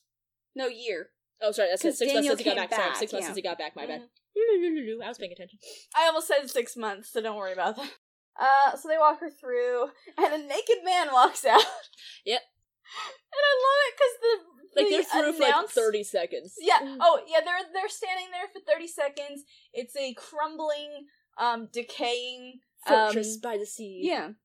Uh, you hear you like I like the uh, background sounds for this episode because once they step over, there's consistent, like slightly crumbling stone noises in the background. For some reason, all I could think about was that scene from uh, Thor Ragnarok where he's like, "Man, of rock, yeah, perishable rock." All I could think was perishable rock because it's just like the first thing you see is a crumbling little piece of rock falling. So yeah, and then and then and then like thirty seconds later, a naked man walks in, and I love that his um appearance is announced by Sam looking off to the side and gasping. Yeah, just like, oh. she like turns and goes, "Uh-huh." I mean, honestly, isn't that your reaction when you see a naked man walking towards you? Oh no. I mean, that's a nice reaction. I've seen enough penises on uh, back when chat roulette was a thing. I saw enough penises on that for like a lifetime. I don't need to see any more. So if I saw an old man walking towards me naked, I'm like, you know what? I don't Boy, need your boyfriend must be real sad. Let me rephrase. Strange naked penises. Strange. People whose penises I, I don't know. The people who are attached to the penises. Did not even think about that. God, I hope he doesn't listen to this. like if he's trying to be like a supportive boyfriend listening to this at work or something, and he's just like, fuck you, Jesus. oh shit. Alrighty, so moving on. oh my god, I'm in pain now. Alright, so, um, so he, my boyfriend. so he walks up, uh, he looks really, like, out of it when he's walking up to them, and, like, he actually reaches out and, like, touches Daniel on the arm, and Daniel, bless him, knows why the guy did that, and goes, yeah, we're real. Yeah. And the guy, as soon as Daniel says that, the guy breaks down into tears Yeah. and hugs Daniel so hard. Yeah. Well, I looked the guy up because of that, and honestly, I think I should probably read it, say this stuff now Yeah, before we get too into him. Um, so the guy, he's dead now. He died in 02. Uh, he his name, I'm probably saying this wrong, but his name is Keene Curtis. Just a lot of ease in that. He's uh screen work isn't really what he's known for actually. He was uh more of a stage uh actor. He actually won a fucking Tony Award in 1971 um on Broadway. But what I love is he was actually discovered by Orson Welles himself. Uh, yeah, he uh, direct Orson Welles directed the college production of Macbeth, and Welles cast Curtis in the role of Lennox the following year in his 1948 motion picture adaptation of the movie. And I've seen that. I had no idea it was the same guy. I was like, dude, I can't believe it. Because actually, I, I did the whole thing on Macbeth as a Mhm. project in college. Yeah. It's just impressive. He he was an established fucking actor. Like he got he had some pedigree, and they got him to be in Stargate. So his acting in this is just so amazing, and it makes sense when you think about it, because he had just a whole history of acting behind you know um behind him, and the fact that you know if Orson Welles discovers you, clearly you have some skill. But yeah, Tony Award winning, his uh facial acting alone in this episode. Yeah. But yeah, so his reaction when like when he when he sees that Oh, when so says a real right before the hug, he hasn't broken down quite yet, but you can see the emotion running Uh-huh. over his face. It's like Jesus Christ, he's a good actor. I love that when he hugs Daniel, Daniel actually hugs him back. Yeah, Did you notice that he goes around and decides to hug everyone else in the room? but like barely hugs him. Nobody else hugs him. Everyone else's hands are like out from when he them. heads I love that when he heads and towards- Sam just Yes. nope, just sidesteps hard. It goes like, ugh. last thing I need is to be hugged by an old naked man. so yeah, the guy only hugs the men who walk through. Which I'm Because okay then he turns and sees Catherine who's like still on the steps, kind of Yeah. at the gate, standing there like all like staring at him, right, like, like you know, a ghost. like dumbstruck, like Mhm. holy shit. They said he might be alive, but none of us really believed it. And holy fuck, he wow. All right, what do you do? What do you even do in that situation? and he sees her. I don't remember what he says to her. He kind of says her name. He's like "Hey, Ca- Catherine, and, and then he just freaks out. turns around and walks away. right? And she's just like, um, okay, fifty years, and that's all he has to say. All right. To which my response was, he looked a little traumatized, lady. I'd give him a break. But I love that Daniel follows him immediately because Daniel's like unofficial ca- camp counselor. Right. Especially since like she's obviously like they one thing we didn't mention was right before they went through she talked about how she was a little fucking annoyed that he she found out he he had died right Oh, they see the um footage of him getting put in and she's like oh shit that's my boyfriend she's like it just are you kidding me they told me he died my father was probably lied to me probably to protect me because the man I loved chose to walk through something he had no way, he chose his work he chose his curiosity he chose uncertainty over me oh yeah, and he died for it they thought so she's a little pissed yeah. I don't blame her. no so honestly She has every right. I, I, I take it back. When she goes, that's all he has to say. I'm like, you know what? Traumatized or not, yeah, you're right. You fucking owe me an explanation here, dude. But uh, Daniel follows the man to this room, and the guy starts to like talk to him, and Daniel's just like, "Look, can, can you put on clothes?" like he was okay watching him at first. Right. Like it, it was very because like Sam was like, "Whoa, wait for," and Daniel just kind of watched him. I was like, "Yeah, the anthropologist would be kind of like, eh, it's a naked body." like I'm not comfortable with it, but, But, I understand. but if he's like, if I'm gonna be talking to one on one in a more enclosed room, can you please put on some clothes? you can like see this like where he's like living, like he has like a pallet in the corner, Yeah. like a little bedroll kind of thing. So he clearly has established fabric around. He could make some clothes, and so he did. He it looks like it's made out of his old scuba uniform. Yeah, it is. Uh, What I love is that, uh, like, right away when he starts talking to Daniel, he pulls something from like his palate area and offers Daniel food. Weirdly, Yeah, he, he tap was like, tap taps him and then dumps in his hand. Like, yeah, like he doesn't want to touch him. But I just think it's so sweet that he's like traumatized. He doesn't know how to deal with people. But the first thing he does is make sure they're fed. Like it's just like, dude, they just came from Earth. Well, They've been eating. They're fine. The moment he realized he was trapped, he was probably trying to get back Hmm. through right away. I bet it was a little ways before, a, a significant amount of time passed before he was like, okay, I'm definitely stuck here. Oh shit, food. hmm So like that's probably something he remembers being a Yeah. problem. So But it's, sweet. that it's very sweet. immediately offers Yeah, Daniel And food. It, it makes sense that he would draw upon his own experiences there. But he's like, well, I got through and I was stuck, so food. Here. And I love what I also love about that scene is that they don't explain how he fed himself, but they make it clear in that scene that he was able to feed himself. right? It's like no, he didn't just wander around for fifty years unknowingly somehow. Yeah, they without don't spend any sustenance. time wasted trying to tell us how he was able to sustain himself because really that's not the point of this Yeah. episode. Obviously, since he's alive, there was sustenance. Yeah. Moving on, kind of thing. Mhm. And then he he refers to this place as Heliopolis. Something like that. The, Yeah, the repository of knowledge. Well, he explicitly says Heliopolis. Yeah. Which is uh, like a, uh meeting place um, in Egypt. Um, hang on, ancient Egypt, it was a major city, and it was a major religious center, Yeah, it was, it was like the mecca of the time. Yeah. Which comes into play later on when he shows Daniel the um the pillar. He journaled. He he starts like uh, showing Daniel his old journals of his time. Like first he shows him like a page after page after page of just tally marks counting how long he's been stuck here, and it's depressing to look at. Oh, it is depressing. because it is just it's regular sheets of paper and they are full of tally marks, and it's at least five front to back that he's showing Daniel. One thing that's always kind of annoyed me, and it wasn't uh, really actually that's, that's a lie. I'm sure they established it at some point in, in this first show, but the pilot episode of Atlantis was one of the first times I f- can remember that they focused on how the planet has really short days and Uh-huh. nights. It's like this tally mark thing. It's like so we're just going with the assumption that these days are similar enough. Like we know it's been 50 years and 365 days a year, but for this guy, it's like I'm assuming this was close enough to a 24 hour cycle that the tallies made Mhm. sense. It's just those little things where it's just like Yeah. they never really talk about that, and it just always kind of makes me go. Like they barely mention in the pilot episode, like you know, 36 hours a day. Oh yeah, on Abydos. yeah, but it's just uh, that tally mark thing. It's it's it's a great visual representation of how long he's been there. and It is really really sad. But all I can think about is, yeah, but how long are the days? Well, we Like, don't know. He might have gone through No. with a watch. He might have been using a watch. no, he could have. He could have. It's just it's just one of those things that a lot of, like the audience members don't tend to think about. So obviously, it's still 50 years worth of days. Mhm. It's still depressing.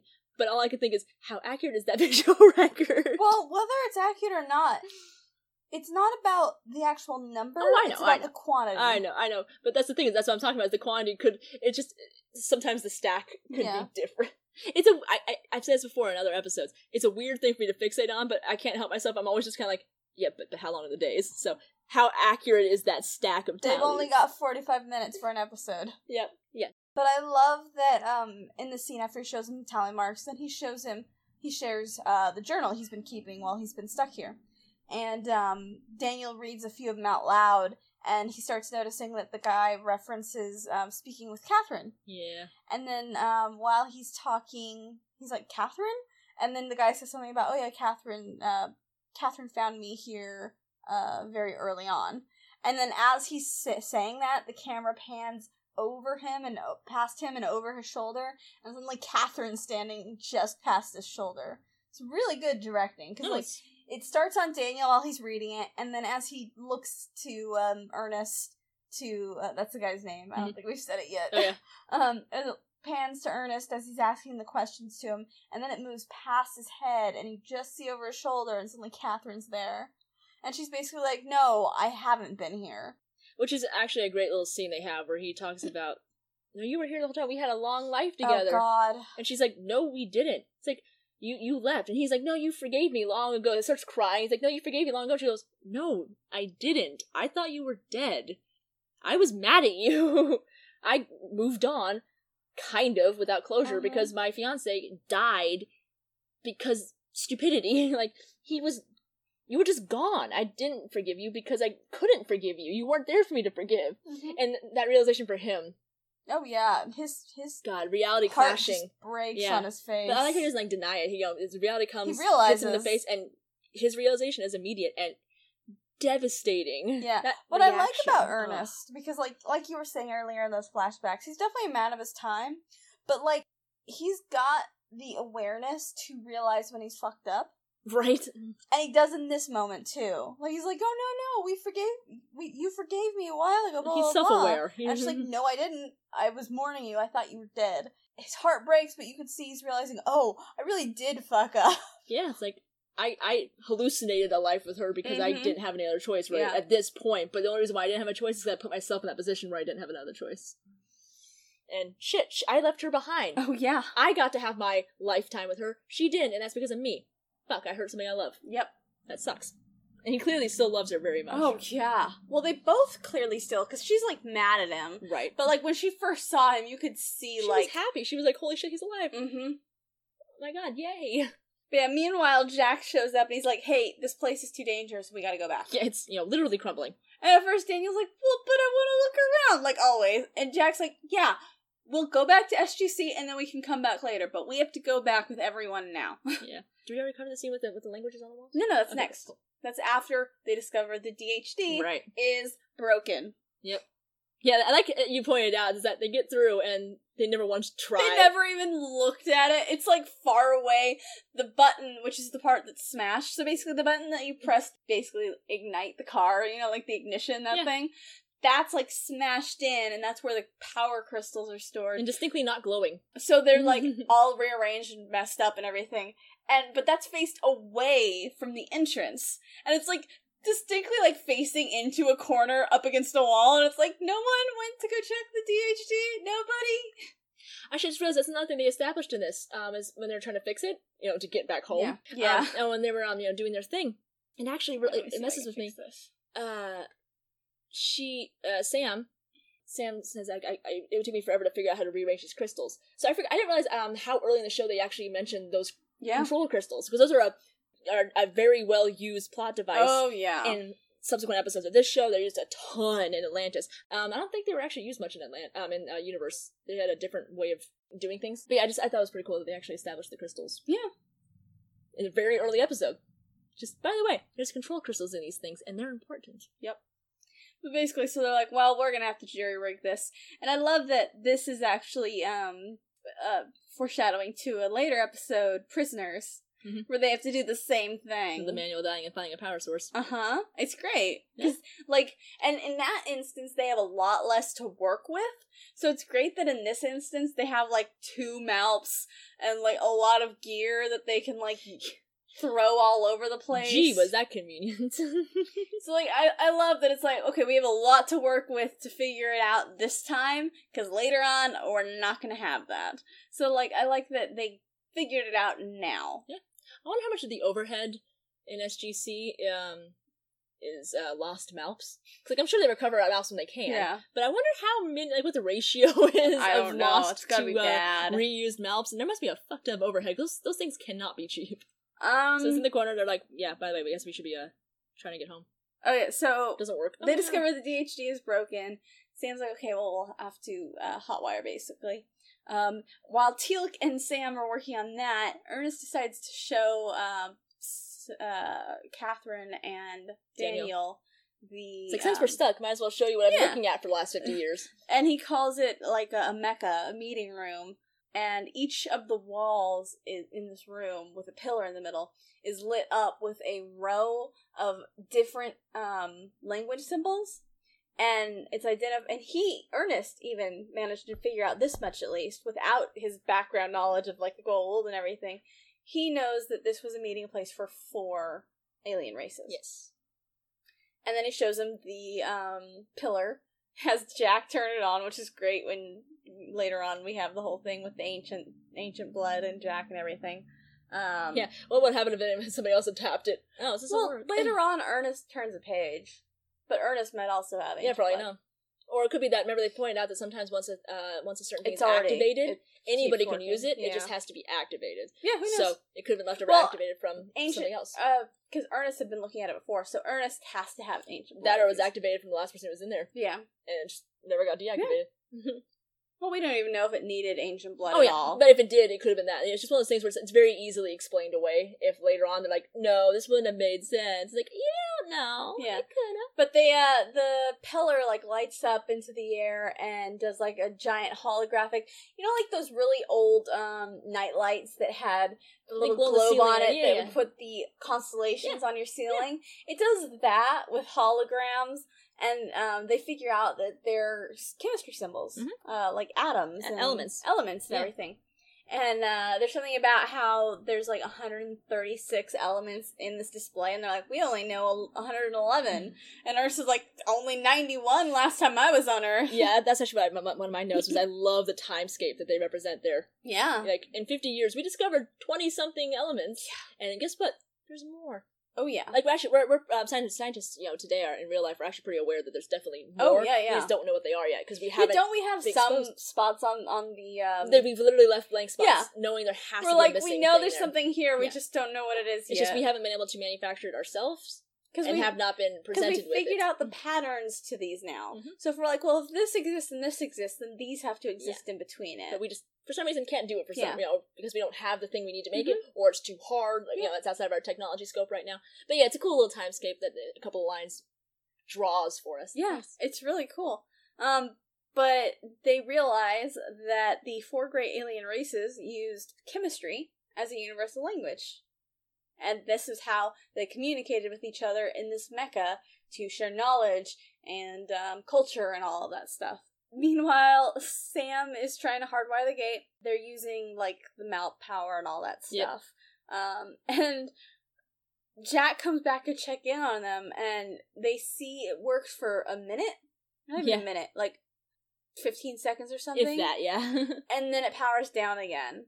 And just when she's going, okay, well, maybe if I try, you know, like trying to work out what to try next, um, there's a shifting rock sound, and Jack looks up for a minute and then grabs Sam and yanks her by the flak jacket away from the DHD, just in time for a whole bunch of rocks to just come falling down from the ceiling where they were just standing. Yep. By the time they get back, there is a massive hole in the ground, the exact size of the DHD, and it's gone into the ocean. Which It's like on one hand, I can understand it would be this one heavy spot, so if it's gonna crumble anywhere, it would be there. But it's just funny that it's like, well, the one thing we needed is gone. like just in case you didn't know you were screwed. Guess what? and then we go back to uh, Daniel and Ernest being nerdy um, with the pillar room. And uh, Daniel's reading one of the ones um, for the Asgardian language. Yeah. And he makes some, I, don't- I don't know, I don't remember what reference he made, but it's a reference to the Asgardian religion or whatever. And then he says that something about Thor being an alien. And Ernest is like, wait, what? Thor was an Thor's an alien? alien? And he's like, oh yeah, uh, it's a long story. Yeah, I like that scene because he's talking about you know. Again, I can't remember exactly what it was, but Ernest goes, "Yeah, humans must have been here first. He's like, not humans, aliens." And that's the first time you are given a glimpse of the ancients. Yeah, the, the ancients aren't aren't even really established as a No. concept yet. Well, we know there are four ancient alien races. Yeah. That's all yeah, we know. We just don't know that one of them's the. uh And we know that one of them is the Asgards. Yep. We don't know any of the other ones. Yep. We know the Asgardians. We don't know the other races. But I do love it because that line about humans is like we're actually their second evolution. Yeah. But that was a premise, a concept introduced really early in the show. Oh, and I yeah, love that. That's the first. That's the first real mention of what eventually becomes an actual thing. Is that we're technically the uh, second evolution of a different Mhm. species. It's awesome. Do they introduce that when Jack gets the download? May might be. I. 'Cause, I mean, we at least know that it they're able to use Latin as a secondary translation source. I don't know. We'll find out when we get there. It's not that far away. It's season one. yeah. I love that in this moment, all of the team come into the room as a force together to confront Daniel 'Cause because the they're like, source. we need the power source for that pillar, and they know that Daniel's gonna fight them. And as soon as as soon as one of them says we need that pillar, he he instantly goes no. Yeah, I know. Just, he just uh, no. so indignant. Just like, are you fucking kidding me? No, we're all gonna die here because you are not taking that. Like, honestly, if you told him we need that power source because if we don't, we'll all die here, like, okay, cool. You're not taking it. I, love guess it. we die then. It's so dumb. I love it. Daniel's such a freaking nerd. Because he gets so fixated on one thing. He just does not like to be presented with the alternating um alternative uh what alternative facts. Yes. That's all they are in his mind. They're not actual relevant facts. But then, like, they guilt him into it, and he's like, "Fine, fine, shoot at it." I don't, and he like looks away. Which, shooting at it is not the way to do that. Like I like to point out, there's you could have just blown up your power source. but I whatever. know. Also, you know how like those crystals were smashed in the DHD? How much do I bet this thing has crystals too? How much do I bet that shot might I don't know blow up those crystals? But he shoots at Teal'c shoots at it with his staff, and nothing happens. They're lucky. Yeah, and so Daniel's like, "Oh, cool, guess you can't use the I pillar. know he's, he's not upset in the slightest. No. like, okay, have fun figuring out how to deal with the gate. I'm gonna stay here.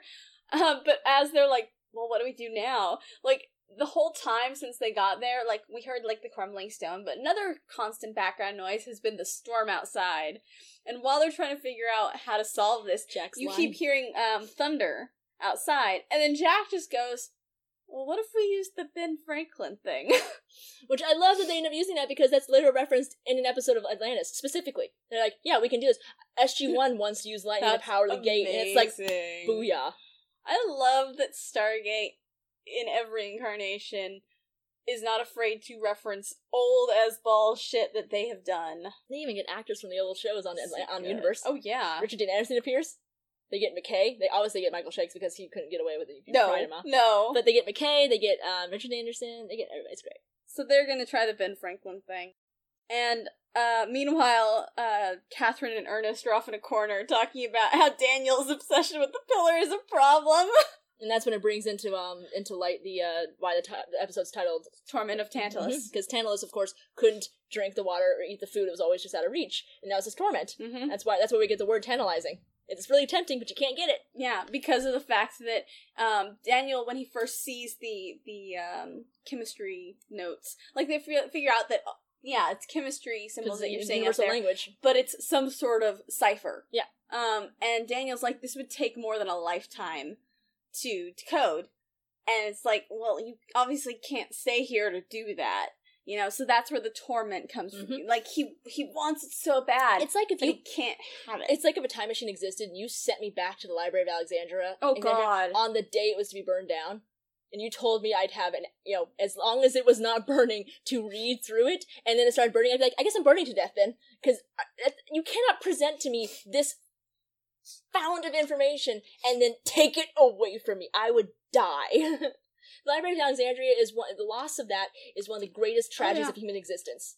I feel his pain. I feel it, man.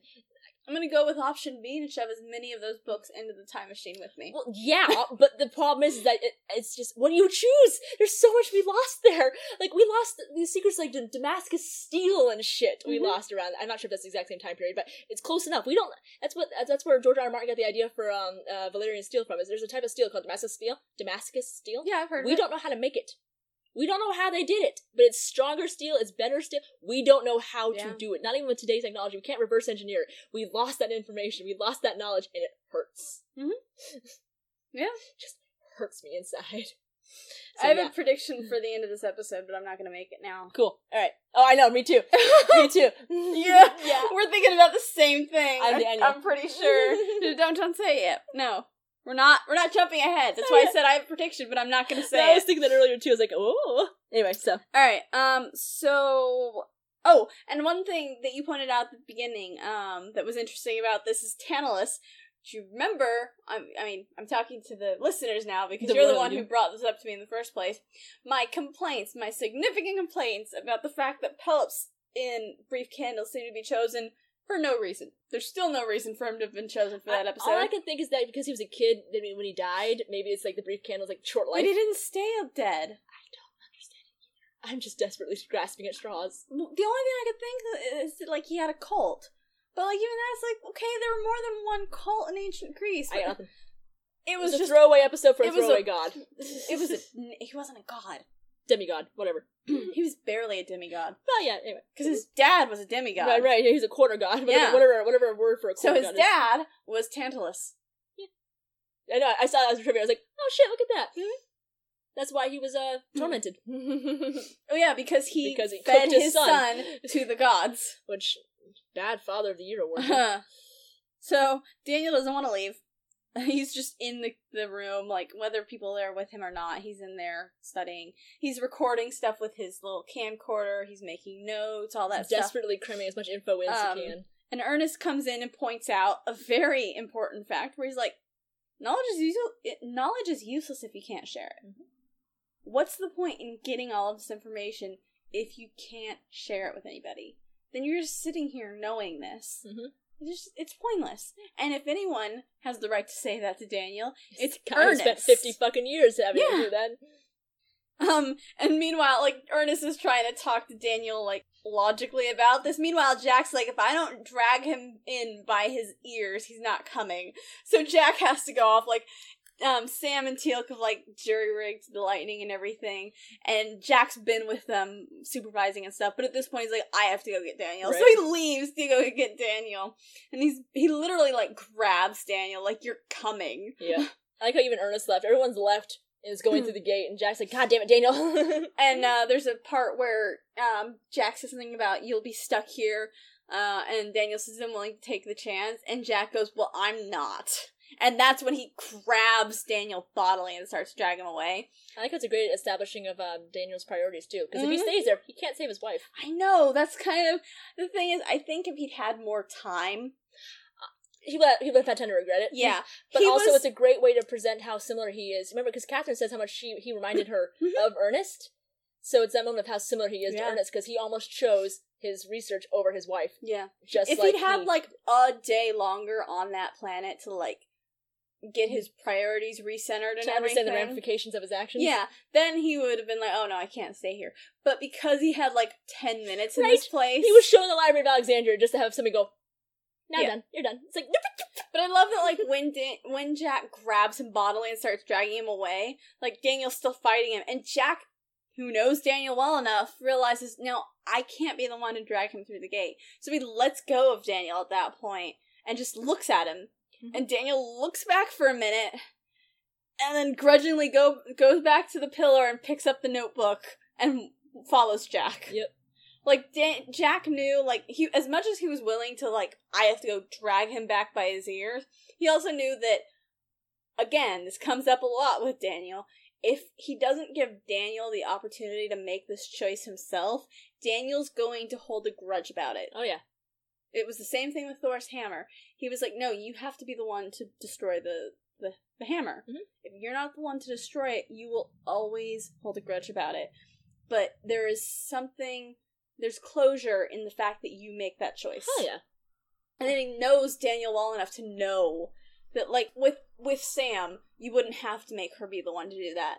She could look at it objectively and be like, "Okay, yeah, This right." is tragic, but I understand. but he knows who Daniel is as a person, Mm-hmm. Yeah. and I love that moment. Uh, and, and meanwhile, everyone else has gone through the gate, and Jack and Daniel are racing against time as the castle is falling apart around them. I did love all the um just the subtle references to Castle by the Sea there. Yes. It's like, yeah, we got it. Thanks. Well, at one point, there's a really far distant shot. like literally the castle by the sea. it's literally a pillar of of rock that it covers the Yeah. entire pillar. Yep. like and you find out later on because uh they get through just in the nick of time and uh then you there's a little scene break and then they come back and they're trying to dial back in to see if they can get back to it Right. and it's just gone it won't ignite because you just know the whole castle went Oh down yeah, it came down. Which kudos to their timing for finding Ernest just in the nick of time. Oh, yeah. um but yeah so and i love that everyone knows that daniel's like really heartbroken for right, just sobbing everyone internally. takes like they just got this in- extremely traumatized man back from this And planet who are they comforting? and everyone including ernest in that room is comforting daniel for losing the library right. they're Uh, like it's okay daniel i'm just like I feel it though, man. I mean, I would have. I oh my god. i just thought it was so funny it's like he's such the baby of the group it's like oh the baby's angry But yeah, um, so they they all comfort him and go off, and then you just get a nice little close on the episode with um Catherine and, and Ernest hugging, and you know the insinuation that they're gonna go off and be happy together. Yeah. Which, all right then. Yeah, it's a great little wrap up of the episode. Yeah. it's just nice. It's a good episode. Yeah, I love this episode. Robert C. Cooper again. Robert C. Cooper you, knows what he's doing. He is my man. Yeah, him and um there's another one that's coming up. You uh before we got started recording, you saw I got a little too into looking ahead at like Yeah. the writers for episodes and I was like, "Ooh, this one other writer is also really good." So there's like two that I know I can I started tuning on. you out. I was like, I'm not gonna Yeah. her spoil all this for you. No. Well, to be fair, I didn't like say anything. No, no, no, I was no. just like, "Oh, he wrote Just this episode." on the off chance you did, though, I was kind of like, uh huh, uh huh. So, uh, Robert C. Cooper, always a pleasure. I'm gonna have to give this one a thumbs up. oh fuck yeah, thumbs up. Mhm. Uh, nobody died. Nobody died. Someone almost did. Daniel, All right. I how the guy was trapped there for 50 years. This is the one who almost died. Oh. it's the new guy. because he was ready to get the fuck Oh, yeah. out. He's like, "I'm done. Let's go." Yep. now it's time to. This is the part where I was making a prediction very early on in this episode. yep. Are we a Jack or are we a Daniel? I'm a Daniel. Yeah, I'm not shocked. I I feel his pain. Oh my god, I feel his pain.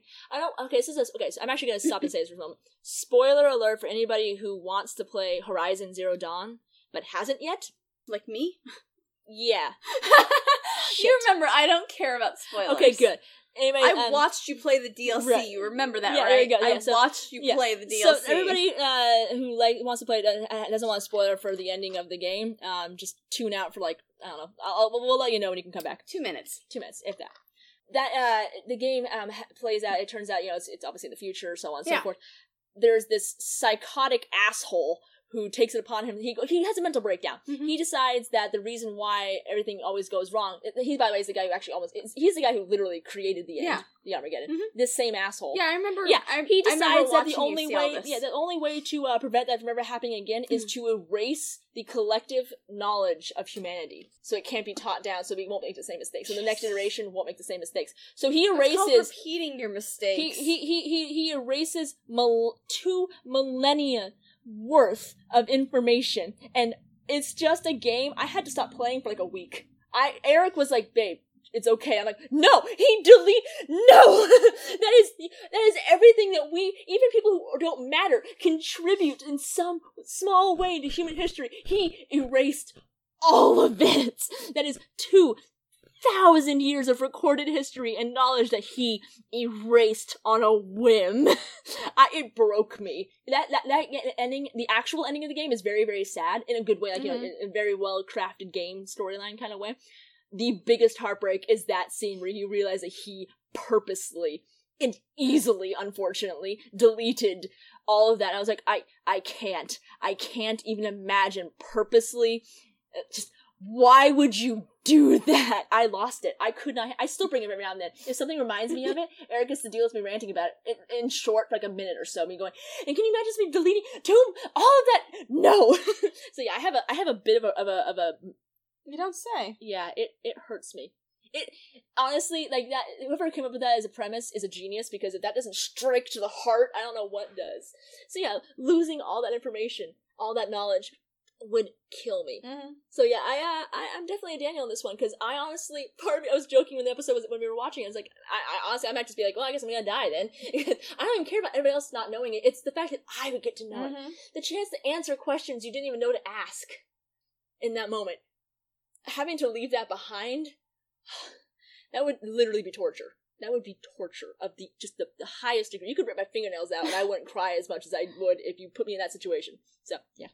So yeah, spoilers over. Uh, t- don't talk about the game. So yeah, it I'm was a about two minutes. Nice, I was watching the thing. So yeah, just uh, I'm a Daniel.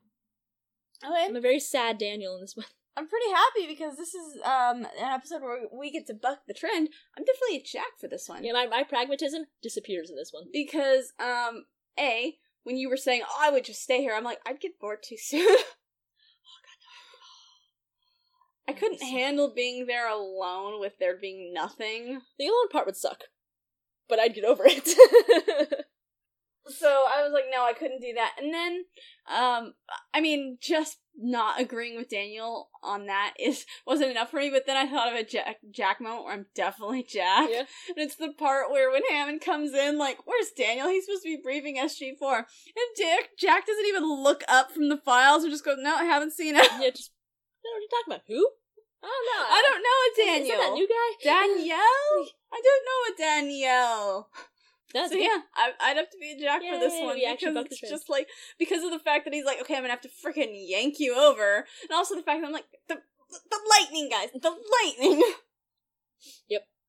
But yeah, so I guess this is I think the second episode I've ever been a Jack. Right? I feel like yeah. It's wild. Hey, I'll take it. we're we're always so excited for these moments. I so I'll know because. I'm always trying to be like, I'm not gonna be predictable. I'm not gonna be predictable, and I'm always a Daniel. But in this one instance, no, can't do it. Yep. And It's not even really about sharing the knowledge. It's just like It wasn't even about sharing it for me. What's it's just knowing it, getting Yeah. to know it. Oh my god, I would just, uh, I would die. I would be so happy. That would be, that would be, that's my Hmm. happy place. Is a non-crumbling version where I get to stay. All right, uh, so that's the end of this episode. Um, the episode for next week is episode ten, Bloodlines. I know that. I know that. I know. Chulak. Oh yes. Ooh, I love this one. Uh-huh. Cool. I'm excited. Yeah. Hey, uh, this is the one that has um. Oh fuck me! I was just watching her. Uh, don't say it. I got this. I got this. Um, plays Allison Eureka.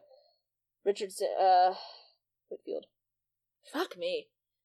Oh, you know The what? chick who plays Allison in Eureka. She plays um his wife. I don't watch out. I don't watch Eureka, Oh, so well. I can't answer that for you. You know what? My We're here. earlier assertion about the uh, Order of Hathor making sense doesn't because his reaction in is in Bloodlines where he has that flip out.